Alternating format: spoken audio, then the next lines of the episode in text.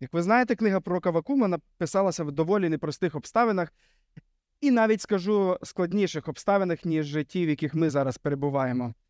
Ми живемо в, стан, е, в стані війни з Російською державою, не тому, що ми його захотіли і оголосили, а тому, що Росія мало земель. Здається, що це мала імперія, і вона хоче завоювати інші народи. І Україна одна, один із тих народів, яка, які вона хотіла поневолити. Ізраїль ж знаходився в значно складніших обставинах, тому що ми знаємо, що ця книга про Кавакума, відкривайте, до речі, її, відкривайте третій розділ. І хотів би нагадати, що починається ця книга. Перший розділ Авакум питає до Господа, каже: Господи, ну звідки чому стільки зла є в нашому народі? Чому, Господи, ти допускаєш, чому ти мовчиш? І коли Господь починає йому відповідати з п'ятого вірша першого розділу, ця відповідь не подобається Авакуму. Бо Бог каже, що я пошлю халдеїв, загарбників на твій народ і це вже вирішено. І вони поневолять Ізраїль, і це буде моя кара для твого народу, про якого ти так питаєш. І тоді Авакум продовжує цю цю розмову з Богом. До речі, книга пророка Авакума, вона якраз і побудована в формі діалога. Авакум говорить, запитує Господа, Господь йому відповідає. І от Авакум у відповідь на це Господа питає: Господи, як більш грішний народ буде інструментом покарання менш або більш справедливо він говорить в кінці першого розділу, називаючи Ізраїль більш справедливим. І це об'єктивно було, тому що такі злочини, які були, і такі е, такі насилля, яке робив Вавилон, було просто не порівняно з тим, що відбувалося в Ізраїлі. І тоді Господь йому у другому розділі відповідає і закликає до того, що він вірував. І він приходить до думки, що дійсно праведний вірою жити буде. Пам'ятаєте цю ключову думку Старого Завіту, яку потім пізніше дуже чітко підкреслює апостол Павло в своїх листах. І Бог каже, які кари він вильє на пізніше на цей вавилонський народ. І Він там говорить п'ять гори. Я вам рекомендую, хто не слухав, послухати цю проповідь записі. Бог йому відповідає, і закінчується цей розділ, другий розділ, що закликає Авакум, каже: Нехай мовчить перед Господом вся земля. Він багато пробував доказувати з Богом, він пробував задавати запитання прямі Господу, але коли Господь йому відкрив себе, він каже, нехай мовчиться земля. Він це говорить і до себе. Третій розділ починається з того, що він не мовчить. Він починає відкривати уста і говорити. Але ці слова вони зовсім відрізняються від того, що говорив до цього часу Авакум. Давайте ми прочитаємо весь третій розділ. Третій розділ починається слів молитва пророка Авакума для ми, для мінорного співу. Це вже не діалог з Богом, це вже не спілкування, яке він мав, а це вже буде молитва, яку мали співати ізраїльтяни. Молитва, частина якої, до речі, співають і сьогодні. Я пам'ятаю, от були останні вірші цього третього розділу, співаються і покладені на, на деякі пісні сьогодні. Господи, я почув звістку про тебе, і мені стало страшно. Господи, оживи свою справу за наших днів. В наші роки яви себе і в гніві своїм згадай про милосердя. Бог йде від Темана, святий від гори Паран, небеса покриті його величу, а його славою наповнена земля, сяйво від нього, як сонячне світло, а із, а із його рук виходить промені, там таємниці його сили. Перед ним йде моровиця, а слідом за ним палаючий вогонь. Він ступає і трясеться земля, він подивиться і тремтять народи. Віковіші гори розколються, а відвіщі пагорби западають, його дороги споконвічні. Я бачив гори в ефіопських поселеннях, тремтять у розгубленості мідянські намети. Але хіба гніваєшся ти, Господи, на ріки? Хіба на воді потоки чи на море твоє обурення, що сідаєш ти на своїх коней і на своїй колесниці спасіння? Ти підняв свій лук, давши стрілам клятвений наказ. Ти розсік землю ріками, побачивши тебе, захитались, захитались гори, ринули води потопу, подала свій голос безодя, високо піднімаючи сві, е, піднімаючи свої руки. При сяйві твоїх блискавичних стріл, при світлі твого сяючого списа сонце і місяць застили на місці. У своєму гніві ступаєш по землі, обурені караєш народи. Ти вирушаєш на порятунок свого народу, щоб спасти свого помазаника. Ти розтрощив голову нечестивого дому, оголивши його з ніг до голови. Ти прошив голови його можновладців їхніми ж списами, коли ж вони примчали, як ураган, і вже готувалися нас розпорошити таємно радіючи, вони вже були готові таємно проковтнути убогого. Твоїми кіньми ти топчеш море, здіймаючи шумовиння великих вод. Я почув, і затремтіло моє нутро під час цієї звістки. Задрижали мої губи, біль пройняла мої кості, почали підкошуватись піді мною мої ноги. Але я повинен залишатись спокійним, очікуючи дня скорботи, який прийде на народ, котрий чинить для нас утиски. Тому, хоч би не розсвіла споківниця, і не було врожаю на виноградній лозі, хоча б не вродило оливкове дерево, і не було врожаю в полі, хоч би не стало овець у кошарі та скотини в стайнях, то й тоді радітиму в Господі, веселитимусь у Бозі мого спасіння. Адже владика Господь, моя сила, Він зробить мої ноги, як у лані, і на, по... і на верховини мене поведе. Давайте ми порозважаємо над цим текстом в контексті нашої теми. Е, Глибока віра, коли йде війна. І давайте подивимося на цей уривок. Я його назвав і сьогоднішню проповідь назвав Довіряй Богу, навіть коли втратиш все. Отож, третій розділ, який ми прочитали книга про Кавакума, вона представляє молитву пісім, яка доволі не простою, щоб зрозуміти, це не листи апостола Павла. Хоча Петро казав, що це теж щось непросте, або давайте так, це не Євангелія, які легше сприймати. Тут треба зрозуміти, як і що таке творчість. І для тих, хто проходив книги псалми у нас в церкві, був на цих, ви знаєте, чому особливість творчості, в чому е, суть поезії. І цей розділ він описаний як поезія. Але в поезії ми можемо побачити значно більше серця часто, чим е, часом це буває в якихось сухих фактах, сводках новин, які ми можемо побачити, чи ще щось. Так от ем, Авакум вирішує дати цю останню відповідь цій книзі в формі пісні формі пісні, яку мали співати в Ізраїлі. Тобто, якщо хочете, це 151-й псалом у Біблії, який можемо знайти. А це той, який записаний у Авакумі. І, до речі, цей розділ він доволі сильно схожий на псалми. Якщо подивитись, до речі, на останні слова е, третього розділу, я їх не зачитав, тільки що там сказано е, диригентові хорою в супроводі струнних інструментів. Тобто він, ця пісня передбачалася, що не просто заспіває Авакума, він хотів, і він захочив, щоб це співали ізра... щоб це співали ізраїльтяни, щоб це співали усі вони. І перший вірш він починається зі слів молитва пророка Вакума для мінорного співу. Це була пісня. Давайте ми подивимося на перші два вірші і подивимося, що говорить нам цей текст. Всі наші чому вони мають привести нас до поклоніння. Пам'ятаєте, у нас е, ми розглядали вже ці запитання, які задавав Авакум Богу, він задавав доки, чому. І це запитання, які задають люди сьогодні також доволі часто. Чому стільки зла у світі? Чому українці ми маємо страждати так? Чому стільки людей гине? Чому діти невинні вони ем, мусять страждати? Чому? Характерна особливість Біблії в тому, що вона показує не просто відповідь, вона не дає просто їжу для нашого розуму, пояснюючи нам чому.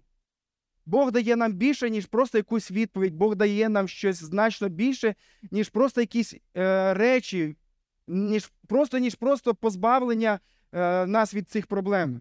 Бог дає нам самого себе. І це характеристика Господа, як Він діє. Якщо ми не задовільнимося Господом, всі речі, які будуть оточувати нас, вони ніколи не задовільнять нас. Ви можете пригадати самі класні речі, які які бували у вас, які радували вас, телефон, який ви купили, скільки він радував вас. І в цьому прослідковується, що ми не просто люди, яких може задовільнити створені речі, матеріальні речі, ми є душі створені Богом за образом і подобою Божою, і нас не зможе задовольнити щось менше, ніж Бог. І Бог, знаючи нашу основну потребу, що нашою основною потребою є Він, Він нам не дає просто якісь побрякушки, Він дає нам самого себе. Він дає нам самого себе. Ось чому усвідомлення цього Господа, бачення цього Господа, воно має привести нас до поклоніння. І тому, брати і сестри, Любе наше запитання, чому, любе наше нерозуміння Бога, любі наші страждання, які ми матимемо в нашому житті. Якщо ви щирий справжній християнин, воно приведе вас до поклоніння Господу. А поклоніння це завжди відповідь. Поклоніння це відповідь на богоявлення. Я зрозумів, Бог відкрився мені, і у відповідь я поклоняюся йому. Це те, що відбувається тут з пророком Авакума. Господь відкривається йому. Йому це, звісно, не дуже подобається. Йому не подобається, як Бог діє, але не дивлячись ні на що він погоджується, він приймає, він смиряється і починає поклонятись е, нашому Господу. Пару про, е, про цю пісню, яку він написав, взагалі про молитву пісню. Це не просто, до речі, молитва, а це молитва пісня. Якщо говорити про цю пісню, то, то це письмова, письмова молитва пісні. Її не просто так сказано. Кожна людина, яка пробує щось записати, записане слово, воно значно проходить більше фільтрації в нашому, в, нашому, в нашій суті. Коли ви пробуєте написати щось змістовне, і коли це змістовне мали почути багато хто і має почути Господь, ви формулюєте це значно виваженіше. І це те, що е, відбулося із Авакумом, це те, що е, часом потрібно і для нас, друзі. Наші молитви вони можуть бути різними. Так, ми спілкуємося з Богом, як з нашим другом, як з нашим батьком Небесним. Добре, коли ця, це спілкування не є формальним, коли воно є від серця до серця Господнього. Але ми бачимо, що в Біблії неодноразово люди записували свої молитви. Коли ми почитаємо е, листи апостола Павла, листи, епістолярний жанр. Він просто говорить, спілкується, докоряє церкві і так далі. Але в цих листах записано близько 30 молитов до Господа.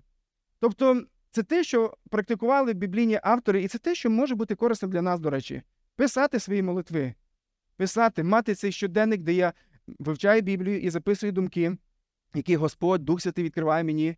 Це писати свої молитви, сформульовувати свої речення так, щоб вони були набагато більш виваженіші, ніж коли це я просто проговорюю. І це те, що ми бачимо в цій пісні, це записана пісня. Друге, що можемо зазначити про цю молитву пісні, це що те, що це не просто молитва, а це вірш. Так, ми знаємо, як писалася стародавня єврейська поезія. В чому суть поезії в е, українській мові? Коли стає милозвучним вірш? Рифма, рифма чи рима. І коли от є, складається е, ця рифма, тоді от виходить цей вірш милозвучним. А тепер давайте згадаємо, е, що складалося у єврейській поезії. Ми знаємо, що для них рифма це взагалі не суттєва річ. В чому суть поезії євре... єврейської поезії? це повторення і це рифмування ідей, не слогів, не слів, а думок. І це те, що треба пам'ятати, і коли особливо ви читаєте якісь, якусь поезію старого заповіту, е, книги псалмів, зокрема, особливо, він використовує для цю мову, аби поспілкуватися з Богом. І це щось особливе. Чи спілкувався хтось із Богом віршами із вас? Богу писати вірші а музикантам, можливо, сподобаються ці тексти, і вони накладуть е, потім ці вірші на на музику. До речі, це третя річ, яку може треба зазначити відносно відносно цього е, цієї пісні, що це пісня, врешті-решт. Це не просто записане, це не просто вірш, а це пісня. Тобто ці слова вони співалися. Музика вона має потужний додатковий елемент, оскільки вона залучає наші емоції. Крім того, що пісня вона заспівалася один раз. І якщо це класна пісня, я буду хотіти її співати ще раз. А тепер, друзі, уявіть собі, щоб я виходив і раз у місяць перепроповідував одну і ту ж саму проповідь. Що ви подумали про такі проповіді в церкві, які в рік по 10 разів перепроповідуються одна і та ж сама проповідь? Ви б, напевно, думали, та не йду я. Але дивіться, зовсім інша ситуація з піснями. Особливо, коли класна пісня, ми готові співати і співати і співати. Чому? Якось так Господь створив нас, що поезія, творчість, вона якось чіпляє нас, і ми готові, не дивлячись на те, що зміст знову і знову повторюється, ми готові з насолодою слухати, співати і оспівати це. От я хотів би вас зараз запитати, брати і сестри, яка пісня є улюбленою вашою піснею в вашому плейлисті? Або, можливо, давайте так, яка була улюблена або найчастіша пісня, яку хотіли ви співати в церкві чи слухати в ваших наушниках за останній рік. Я навмисно зараз вас запитую для того, щоб ви подивилися і проаналізували себе. Подивилися, чому і дійсно в чому, яка велика сила є у творчості, яка велика сила є у піснях. Ми говоримо в нашій церкві, що проповідь це є пріоритетне, коли церква збирається. Е, Не тому, що проповідник, не тому, що пастор він є пріоритетним, а тому, що Боже Слово воно є пріоритетним. І те, що відкриває Боже Слово, воно є пріоритетним. Е, Слово Боже, коли церква збирається, ми бачимо, що це є одним із самих ключових речей. Пісні це відповідь на богоявлення, яке ми знаходимо в Божому Слові. Але не дивлячись на те, що проповідь є на зібранні і є пріоритетною, люди запам'ятовують не так проповідь, як пісні. Люди не переслуховують по 10 разів проповідь, а переслуховують пісні. Дивовижна річ. Авакум знав щось, і саме тому він пише свій лист для того, щоб не просто десь там хтось його колись прочитав, а щоб частину, третину цього листа люди співали. Люди проспівували. Подивіться, що він оспівує в цьому листі. Він каже: Господи, я почув вістку про тебе, і мені стало страшно. Господи, оживи свою справу за наших днів у наші роки, яви себе, і в гніві свої- своїм згадай про милосердя. Він починає говорити. Тобто був період мовчання після другого розділу, про що він пише, а тут він відкриває свої уста і він починає говорити. Він починає прославляти Господа. Зверніть увагу, якого Господа він прославляє. Він прославляє Бога за його якості, які він є і що він зробив. До речі, якщо ви не знаєте, як молитись до Господа, як славити Господа, от ці може дві категорії бути також і у ваших молитвах. Прославити Господа, який він є, його атрибути, його якості, Бог вічний. Які ще атрибути Бога знаєте? Бог святий, Бог безкінечний, Бог. Думайте про це і славте Господа за це. Але він тут славить Господа, сказано, я почув вістку про тебе. І далі сказано, і мені стало страшно. Чому? Бо він почув звістку не просто про Господа, а він почув звістку про Господа, який буде діяти. Бог йому сказав, відкрився в видінні, що він буде робити. І от наступне, що ми можемо, яким чином ми можемо славити нашого Господа, це за те, що він зробив. Аналізувати, Господи, що ти зробив в моєму житті? Взагалі, в цілому, за останній рік і за цей останній день. Аналізувати себе і дякувати за це Господу. Я, я намагаюся так час від часу молитися за своїми хлопцями. Вечором от я намагаюся не просто, е, щоб вони заученими фразами молилися, а я кажу, давайте ми сьогодні будемо е, першим, наприклад, часом буває, що всі чотири пункти. Ми будемо сьогодні прославляти Бога, дякувати Богу. Е, І от якраз ці дві речі прославляємо ми за те, хто Бог є. Дякуємо ми Богу за що? За те, що він щось зробив для нас, да? за те, що він щось зробив. Далі я кажу, ми будемо діти каятись, за що вас є, що каятись. І тут я, звісно, знаю, до чого їх підвести. І потім ми щось Бога просимо. Е, дуже добре, коли ми в наших молитвах е, часом структуруємо їх, і е, коли ми ем, підходимо таким чином, що ми не тільки просимо, бо це також є така характеристика часто у людей, що ми хочемо і любимо просити Господа. Але не просто просити, але і помічати, славити Господа. Тому що спілкування з Богом це не жебракувати, що Бог дай, дай, дай, дай, дай. Спілкування з Богом це спілкування з особою, яка полюбила нас, яку полюбили ми, якщо стали християнами. І тому спілкування, от, наприклад, з дружиною моєю, я не буду їй казати, найдай їсти, найдай там ще щось, найдай. Ну, це якесь дуже дивне спілкування. Вона мені Слайк, дай гроші, Слайк, дай ще там щось. Ну, це дуже странні спілкування. Спілкування це коли ми розказуємо одне одному, коли я йому кажу стан мого серця, коли я виражаю вдячність йому за щось. От точно так же і з Господом. Точно так же і з Господом. І ми дивимося, що він, що він робить. Він розказує.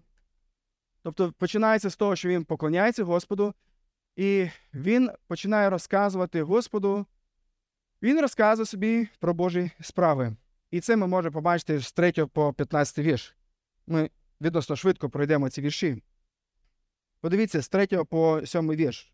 Вашим поглядом, дивіться на цей вірш і подивіться, що там описується, в якому лиці він говорить про Господа. Тому що якщо ви подивитеся з 8 вірша, там ось це звернення воно змінюється.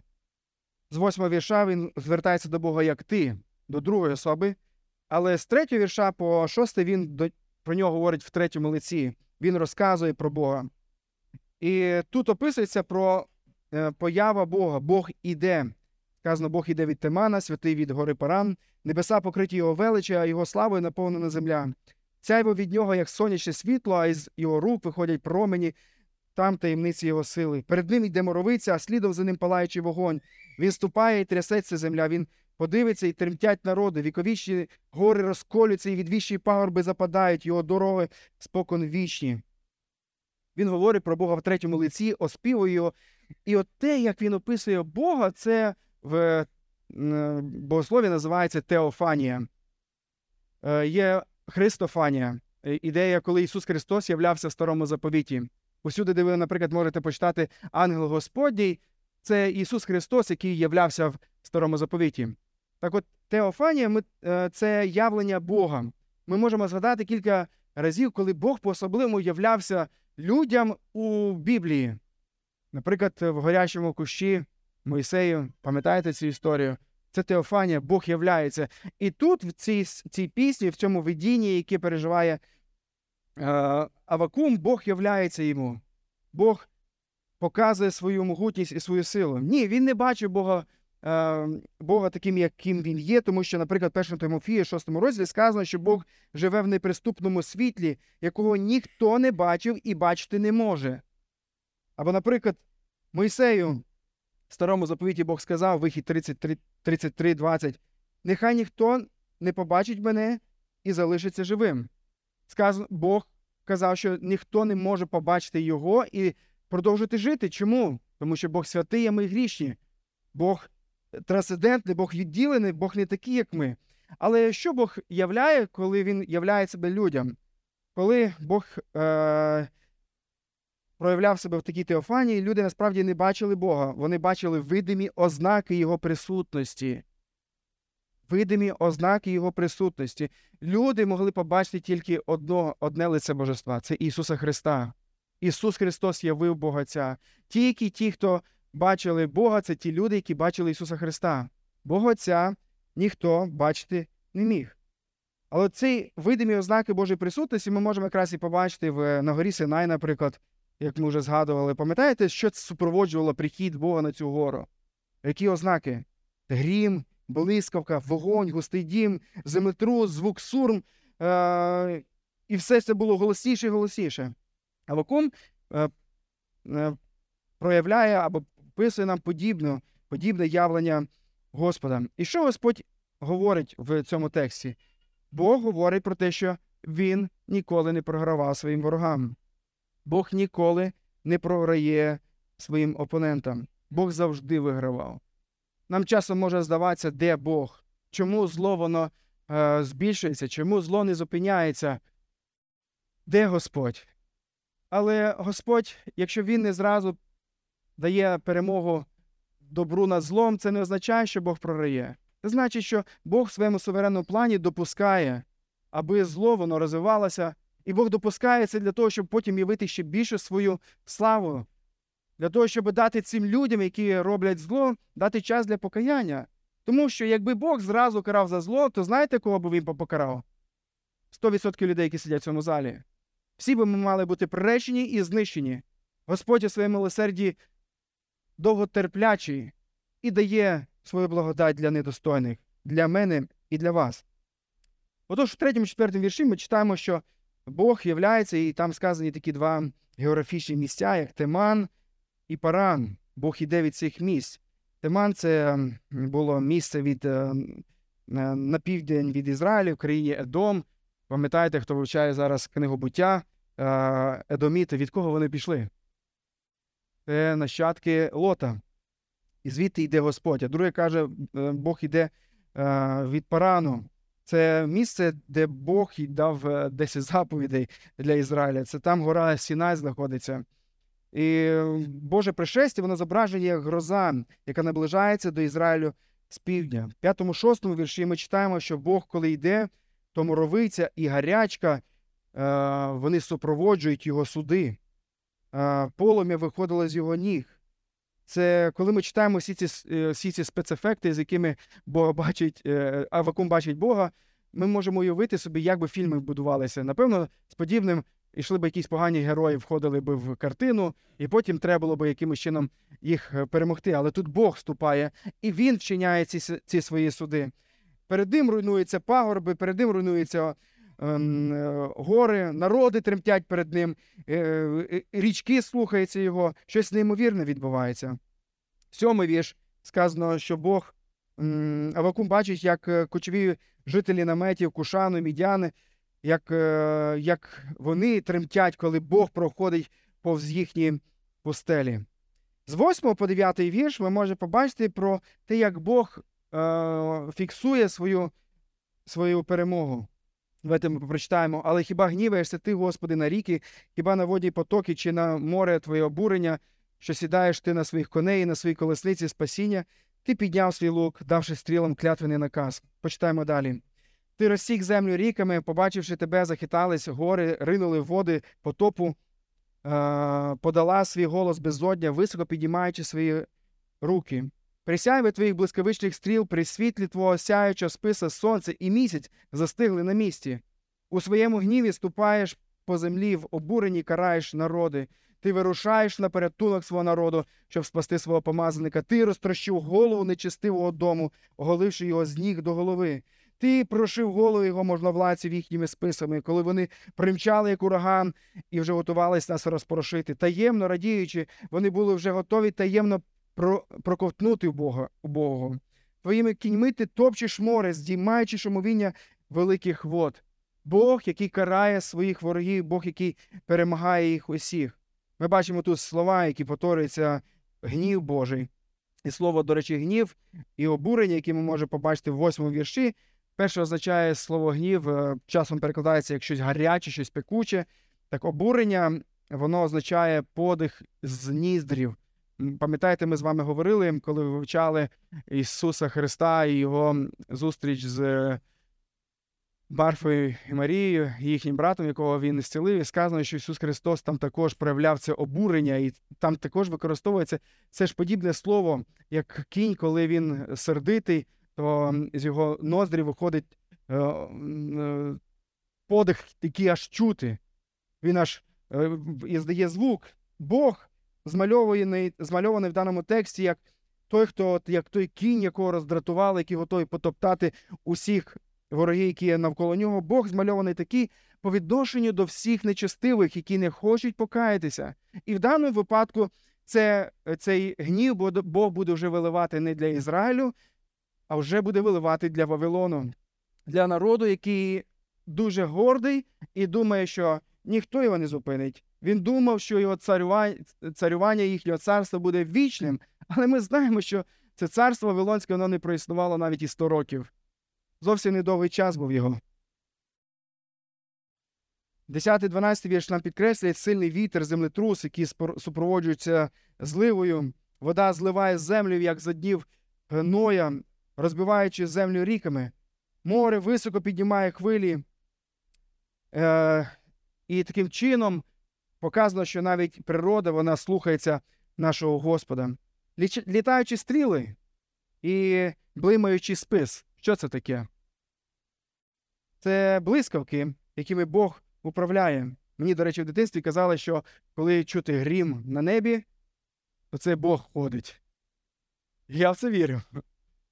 Мені щось за блискавки казали, я не міг згадати, що це за блискавки, що це таке. Е, Не знаю, що, як ви в дитинстві сприймали все це. І я розумію, що це не так є. Бог є дух, йому не потрібно видавати звуки, е, щоб ходити і він взагалі всюди присутній. Е, але блискавки і грім це проявлення Божої сили і могутності. Скільки разів ви, коли дуже сильно весняна буря здіймалася, і сильно грім загримить, що вам аж захотілося присісти. Господь являє свою могутність таким чином у своєму творінні. Ми можемо побачити, що зараз відбувається в Італії, що ви бачили, там неймовірні повені зараз відбуваються. Десятки людей вже загинули неймовірне. Це також явлення могутності е, Божого творіння. Бог являє свою могутність через е, через подібні речі. 13-15 вірш даного тексту він показує нам, е, показує нам ворога в образі дракона. І тут ми можемо згадати про древнього Змія, який спокушував Адама і Єву, і який в об'явленні буде знищений Ісусом Христом, врешті-решт.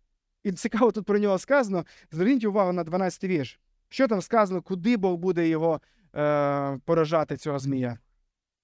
ти розтрощив його голову. На що це вам алюзія? Набуття. Третій розділ, 15 вірш, перше пророцтво про Ісуса Христа, де сказано, що Бог, е, що Змій буде жалити е, нащадка жінки в п'яту, а цей нащадок, і ми знаємо, що це було просто про Ісуса Христа, буде розбивати йому голову, буде поражати його голову. Е, і дійсно, в даний текст він, хоч він говорить про майбутнє Вавилону, але в повній мірі він говорить про майбутнє спасіння всього людства в Ісусі Христі і в майбутньому. Це те, що дуже характерно для Біблії.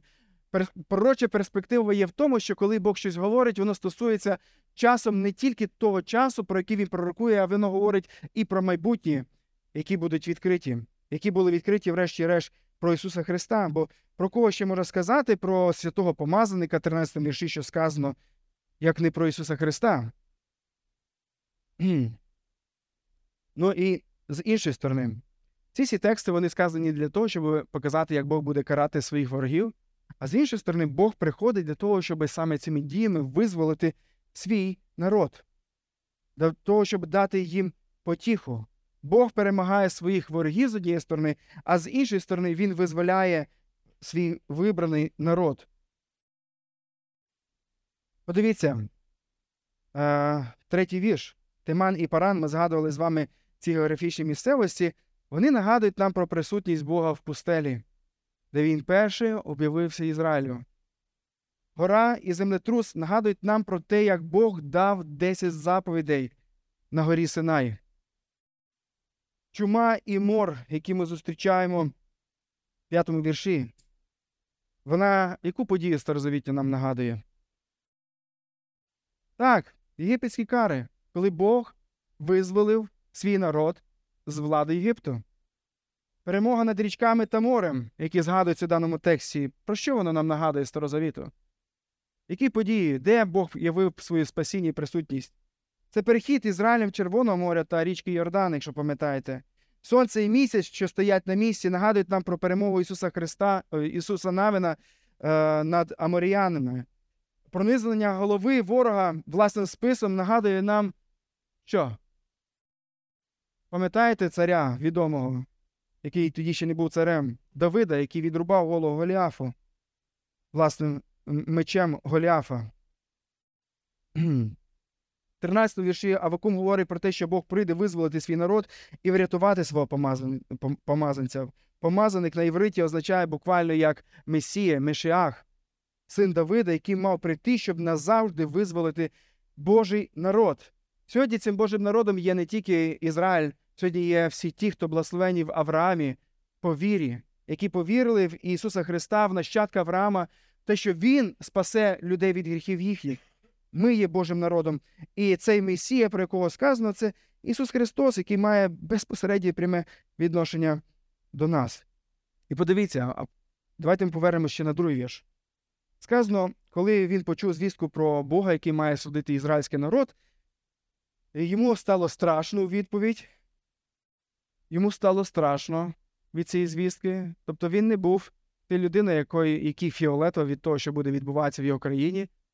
Йому страшно, він розуміє, що це торкнеться його народу, але це торкнеться його. Але в той же час дивіться, що він далі просить до вірші. Господи, оживи свою справу за днів наших. Він знає, що Бог має судити ізраїльський народ, але він і каже: ні ні ні Бог, давай не зараз, давай пізніше. Давай десь десь тоді, коли я вже не буду жити. Він каже: оживи, почни робити цю свою справу за днів наших, поки я ще буду жити, почни діяти. Він довірився Господу, Господу, який має карати. Але він розуміє, що краще в Господніх руках бути, ніж е, бути не довіряти Господу. Краще е, бути в. Пам'ятаєте, Давид подібні слова він говорив, коли Бог казав йому три покарання, які він мав би вибрати. І він не захотів впасти в руки людей, він захотів впасти в руки Бога навіть Бога, який карає. Чому?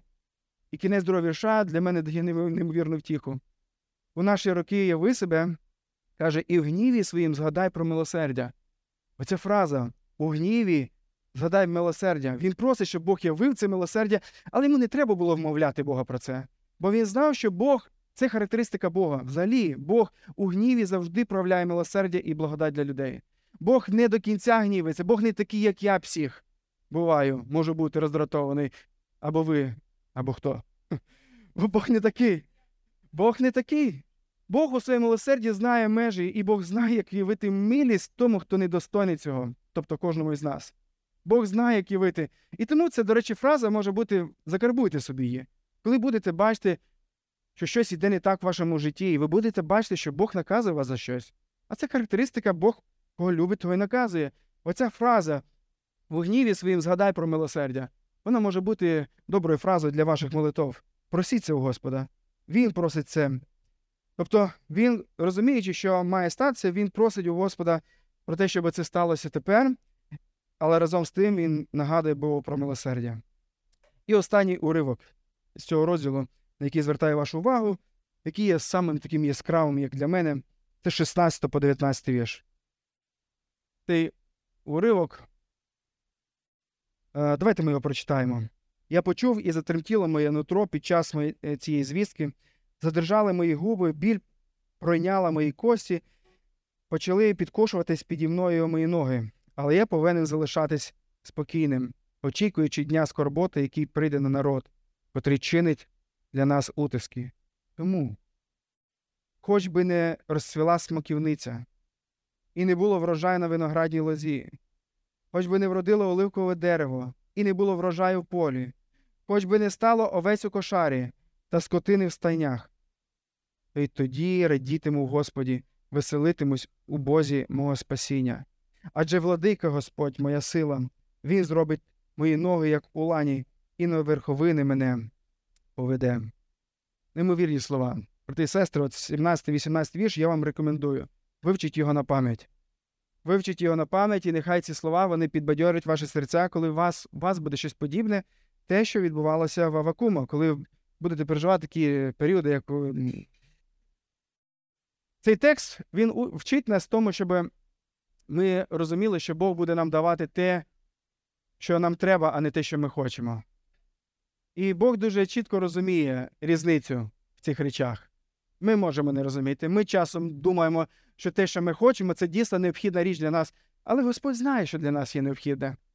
І Бог завжди дасть нам це необхідне. Проте він ніколи не обіцяв, що він дасть нам все, що ми хочемо. Авакум збагнув це. І дуже добре буде, брати і сестри, коли зрозуміємо це і ми. Книга Авакума вона закликає ізраїльтян і сьогодні нас покластися на Бога навіть у найгірші часи. Коли Авакум дійшов до кінця своєї подорожі, він перейшов від сумнівів у Богові, на що натякає перший розділ нам, до місця довіри Богу, незважаючи ні на що. Бог відкрив Авакуму, що його ось країну ось ось захоплять, пограбують і їх заполонять. Авакум і його люди втратять усе, що будували руками, все, над чим вони працювали, все має пропасти. Це, І це, і він приймає це від Господа. Він довірливо приймає це від Господа. Давайте поставимо запитання так само, як і Авакум. Якби Україна не могла робити зараз е, оцю відсіч нашому ворогу, і було б завойовано Росією за наше життя, як би це вплинуло на нашу віру Бога? Якби Бахмут був Ужгородом, і вся Україна стала як Донеччина, як би ми довіряли Господу? Бог таку картину намалював для Авакума, але його серце продовжило додіятися на Господа і ще більше твердо він почав робити це. Чи достатньо ваша віра сильна, аби витримати подібне випробування? Чи могли би ви радіти в Господі, якби ви втратили усе і роботу, і сім'ю, і здоров'я? Якби ми це все втратили, чи могли би ви продовжувати казати ті слова, які сказав Авакум в даному тексті, і тоді я буду радіти Господі? Чи ваша віра достатня сила, аби довіряти Богу, незважаючи ні на що? Чи достатньо нам Господа незалежно від того, що ми маємо ще в своєму житті? Чи достатньо нам Господа? Саме до цього, до цих роздумів приводить нас ця книга про Кавакума в кінці цього розділу. Він виявляє віру Богу в найгірші часи. Він являє віру тоді, коли здається, як довіряти Господу. І мені тут сподобалася фраза Чарльза Сперджена, вчора якраз братам я скидав її е, нашим, про те, що невіря, воно знищить найкращих з нас, а віра врятує найгірших із нас. Невіря Авакума, воно би знищило його, його в тій ситуації. Воно знищить нас. Але коли ми, не дивлячись ні на що, не дивлячись на обставини, яких ми будемо, ми будемо розуміти, що Господа нас ніхто ніколи не забере, і ми будемо триматися наш, навіть нашою маленькою вірою за Господа, ця віра вона нас спасе. Авакум він жахається від того, що незабаром станеться, і подивіться, 16-й вірш. Ми можемо подивитися, що він боїться, його серце калатає в грудях, дрижать його губи, біль пройняла його кості, підкошуються його ноги. Я не можу уявити собі, що це за стан страху, який він переживає. Можливо, як у солдата, який перший раз йде в бій. Можливо, я не знаю, хтось з вас подібне щось переживав в своєму житті. Він каже, коли він почув цю звістку про Бога, йому важко було стояти на місці. Але він каже: я буду терпляче чекати на Господа. Навіть коли коли я буду боятися, я буду чекати на Господа і довіряти йому, що, нема, що б не мало статися зі мною і з моєю країною. Проблеми пророка вони стають не просто теологічними, бо до цього часу він спілкувався з Богом, а тепер вони стають уже фізичні і психологічні, не просто філософські, а життєвими. Він повинен зізнатися, що йому не подобається майбутнє, яке очікує народ, юдейський народ, незважаючи на невпевне, на, на його на те, що має статися, він наповнюється впевненістю в тому, що Бог керує всім цим, і незважаючи на те, що він отримав незадовільну відповідь, він знає, що Богу треба довіритись, який знає краще, ніж я, і який робить краще, ніж я би це зробив. Він терпляче надіється на Господа. А Авакум, до речі, це не єдиний з колишніх Божих служителів старозавітня, який відчував страх. Авраам, ми читаємо його зараз на домашках історії цієї людини. Неймовірно, багато разів він переживав цей страх. Давид, Єремія, Ісус Христос навіть переживав страх в Гефсиманії. Іван Хреститель, апостол Павло. Але Бог обіцяє нам дати мир, навіть коли ми будемо мати такі тяжкі обставини. У Филип'янам, 4 розділі 6 по 7 вірша сказано: ні про що не журіться, але у всьому виявляйте ваші бажання перед Господом молитві, з благанням і подякою, і що там сказано, і мир Божий, який вищий понад усе, від усякого розуму, Він буде стерегти ваші думки і серця у Ісусі Христі. Бог обіцяє нам, Бог обіцяє нам не позбавлення від труднощів, а Він обіцяє нам мир у наших труднощах. Я люблю повторювати е, і нагадувати на Псалом 22, де сказано, що коли піду і долиною смертної темряви, але буду довіряти тобі, то ти позбавиш мене від цієї долини смертної темряви. Так сказано? Ні. Сказано, то буду надіятися, бо ти будеш зі мною.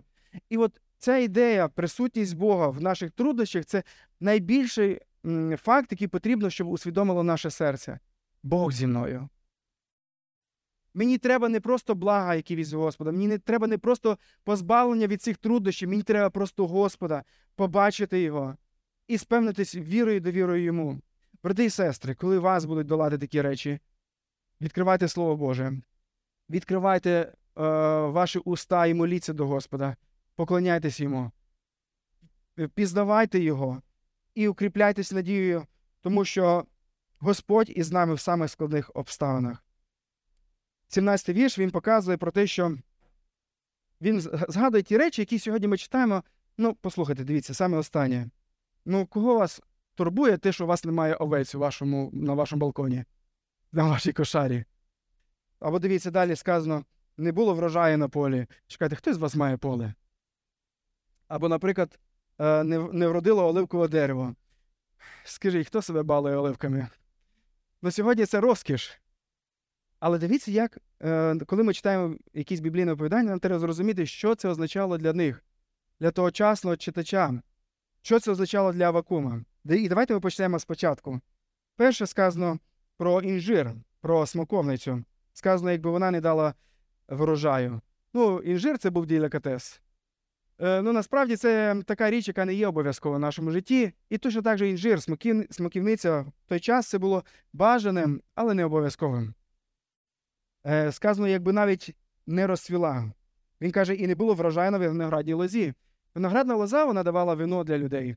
Вино це було м часом це було необхідним е, річчю для як антисептик, можливо.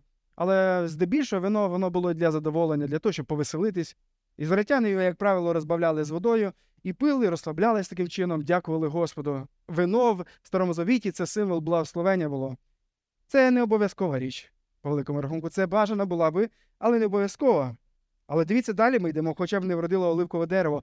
Оливки це вже була річ більш обов'язковою. З оливків вони давили олію. З олії вони вже пекли хліб. До речі, наступне, що сказано, і не було врожаю на полі. Це якраз про зернові, про ячмінь, про пшеницю мається на увазі. Отут уже проблема. Якщо вже цього немає, то що жити? Там не було е, АТБ магазина, там не було можливості десь, е, не знаю, закупитися. Якщо поле не вродило, в тебе великі проблеми. І сказано, якби не було врожаю на полі, і хоч би не стало овець у кошарі. Якщо не стало стада у тебе в ті часи, це катастрофа. Тебе немає що дати молока дітям, тебе немає м'яса, у тебе немає е, бавовни, тебе катастрофа, повна катастрофа. І як пише Авакум, то тоді я буду жити в цій катастрофі і буду е, убити ці. Ні, в 18 вірші він каже: то й тоді радітиму Господі, веселитимусь у Бозі мого спасіння. Неймовірний поворот. Як так? Яким чином? Авакум знав, що людина не хлібом єдиним буде жити, але Словом Божим, яке виходить з уст Божих. Це слова з повторення закону, які пізніше Ісус Христос в пустелі Він говорив сатані. Він розумів, що навіть якщо не стане цих продуктів, які так потрібно буде мені, я все одно буду довіряти Господу і все одно буду вірити йому. Що могло спричинити ці умови, які ми читаємо в 17 вірші? Їх могли, їх могло спричинити якраз оце вторгнення вавилонян, яке мало статися незабаром. Вони могли прийти і знищити просто всі ці культури, всі ці посівні. А в Левитам, в 26 розділі, ми читаємо, що якщо Бог говорить ізраїльтянам і каже, що якщо ви не будете слухатися мене, послухайте, що сказано, а якщо і при тому не будете слухняні мені, то я семикратно побільшу кару на вас за ваші гріхи. І зломлю пиху пиху вашої сили, і зроблю ваше небо як залізо, а землю вашу як мідь. І надаремно будете вичерпуватися ваша сила, земля ваша не дасть свого врожаю, а дерево на землі не дасть свого плоду.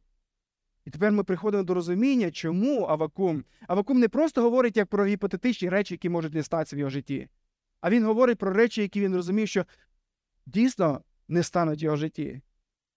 Чому? Тому що Бог буде карати ізраїльський народ, який відійшов від віри в істинного Бога. У тому ж столітті, коли писав Авакум, писав ще один такий пророк в старозавіті, якого було звати Міхей, і він попереджав про те, що низька продуктивність їхньої землі буде пов'язана з поганим дух, духовним е, станом здоров'я людей. Про це ми можемо почитати Михея 6.15. Там сказано: ти сіяти будеш, але не пожнеш. Ти будеш оливку топтати, та не будеш маститись оливою, і молодий виноград, і та вина ти не питимеш. Ось яке прокляття Бог казав для Ізраїля. Або книга пророка Огія, перший розділ і другий. Сказано, багато ви сієте та не збирає, та збираєте мало, їсте та не насичуєтесь, п'єте та не напиваєтесь, зодягається та не тепло вам. А той, хто заробляє, заробляє для диравого гаманця. Відколи то було, що проходив, бувало, до копиці набирати 20 мір, а було тільки 10. Приходив до Чавила набрати 50 мір, а було 20. 20. Бив я вас посухою і зеленячкою та градом, усі чини ваших рук, та не кликали ви до мене, говорить Господь. Ага, оці всі речі, нестача всіх цих необхідних речей, воно може бути карою від Господа для того, щоб ми кликали до нього. Брати і сестри, ситуація, в якій ми знаходимося в Україні, це може бути якраз ситуація, щоб українці кликали до Господа, щоб ми зверталися до Господа. Ми, як християни, щоб ми просили у Господа за наш народ. Мартін Ллойд Джонс він сказав у своєму коментарі щодо цього 17 вірша, він каже: ці слова е, Авакума це не було просто зберися. І слова, типу, ну, немає сенсу плакати ну, над молоком, який ти розлив. нема що робити, тому що ти нічого з цим не вдієш. І це не було просто застосування принципу психологічної такої відстороненості. Тобто, коли я намагаюся е- абстрагуватися від цього, це не було взяти себе в руки і сказати найкраще про це не подумати, не думати. Дивіться фільми, не думайте про це. Це також не була спроба проявити мужність. Тут Авакум не закликає до мужності. Є щось більше, ніж просто сказати е, Я не буду скилити, я буду мужиком. Замість простого змирення або на, замість того, щоб просто бути сміливим, Біблія заохочує нам, що за таких умов, важких умов, потрібно перебувати в стані справжньої радості, того, що я є в присутності Божій. Бог проведе, Бог попіклується про мене. Ні, Біблія ніде не заохочує нас до того, щоб ми раділи прокляттю, щоб ми раділи смертям, безробіттю, війні і так далі. Є такі проповідники дивні сьогодні, які кажуть, що ми раділи, бо ми все з радістю, з дячістю маємо приймати. Біблія не до цього закликає. Біблія захоче нас радіти Богу, навіть коли ми проходимо ці речі, але не цим речам. І ми бачимо, що він каже: той тоді радітиму в Господі. Він радітиме Господу, веселитимусь в Бозі мого спасіння, об'єктом його спасіння, е, об'єктом його веселощів, його радості був Бог. Але це не та радість. Знаєте, от часом бувають проповідники, кажуть: е, залишіть вас весь сум там, десь, а сюди прийдіть і радуйтеся Господу, залишіть всі ваші проблеми там. Ні. Він не залишає ці проблеми, він привносить їх Господу. Але не дивлячись на всі ці труднощі, які він переживає, він все одно продовжує радуватися. Він продовжує радуватися. Мені згадуються слова Ісуса Христа, е, апостола Павла в Римляна 8 розділі 35, 37 вірші сказано, хто нас розлучить від любові Христової, чи недоля, чи утиск, чи переслідування, чи голод, чи нагота, чи небезпека, чи меч. Як написано, за тебе нас цілий день умертвляють, нас уважають за овець, приречених на заколення. Але в цьому всьому але в цьому всьому ми перемагаємо тим, хто нас полюбив. Не дивлячись на всі утиски, Бог буде з нами і Бог дасть нам перемогу, бо Бог ніколи нікому не програвав. І на закінчення розкажу вам історію е з життя Мартіна Ллойд Джонса. Одного разу це був великий проповідник ХХ століття, один із найбільших. До речі, якщо будете бачити його книги чи чути якісь його проповіді, якщо буде така можливість, то я вам їх дуже рекомендую. Мартін Ллойд Джонс, це британський е, був служитель пастир. Одного разу, коли він вже був старим, він вже був не таким популярним, як був на піку е, свого служіння, своєї кар'єри, коли його всі слухалися, до його думки прислуховувались. Його знайшов один. Одна людина знайшла для того, щоб взяти в нього якесь інтерв'ю, і він підійшов до нього і каже, і записує це інтерв'ю, і каже: Мартін Ллойд Джонс, от е, як вам зустрічається старість тоді, коли вашу думку ніхто не слухає, коли ви, ваша ваша популярність вона вже в закаті, і про вас майже ніхто не згадує. І тоді він повторив слова Ісуса Христа, які він казав колись своїм учням. Каже, не тому радитися, що біси вас слухаються, а тому, що імена ваші записані в книгу життя. Коли ми будемо знаходити радість від того, що мене слухають, що я класний пастир, у нас класна церква. Мій виноградник дає виноград, а поле воно родить пшеницю чи що там ви сієте. Коли ваша радість буде зв'язана тільки з цим, ви будете розбиті, бо колись це не дасть плід, це не наповнить вашу душу, врешті-решт. Але Бог не такий, Бога завжди буде достатньо. І ідея нашого союзу з Ісусом Христом, союзу з Богом, що наші імена записані в книгу життя, вона може провести і давати сили навіть у самі важкі обставини. Навіть тоді, коли, брати і сестри, вам доведеться здивитися в лице смерті. Усім нам доведеться. Можливо, хтось загине в автотрощі, можливо, хтось загине дуже зненацька, а можливо, хтось буде помирати і усвідомлювати, що він помирає. Як це позавчора ми знаємо, помер е, великий велика людина сучасності це Тім, Тім Келлер. Він помирав, він знає, він знав, що він помира, помирає. І він багато молився, і він е, очікував і хотів уже зустрітися з Богом. Я не знаю, як ви будете помирати, але розуміючи, що вся ваша насолода, найбільша ваш скарб це є Бог, ви будете розуміти, що да, це неприємний момент.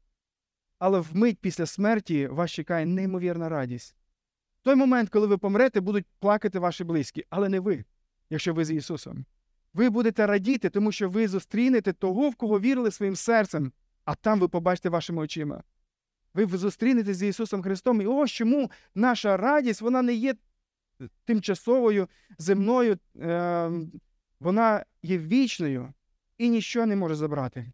Але ця радість вона можлива тільки для тих, хто вірить в Ісуса Христа, тим, хто довірив Богу, такому Богу, суверенному, могутньому Богу своє життя. І якщо ви цього не зробили, Біблія захоче, примиріться з Господом, покайтесь у ваших гріхах. Закінчує він цей текст, каже, адже владика Господь, моя сила.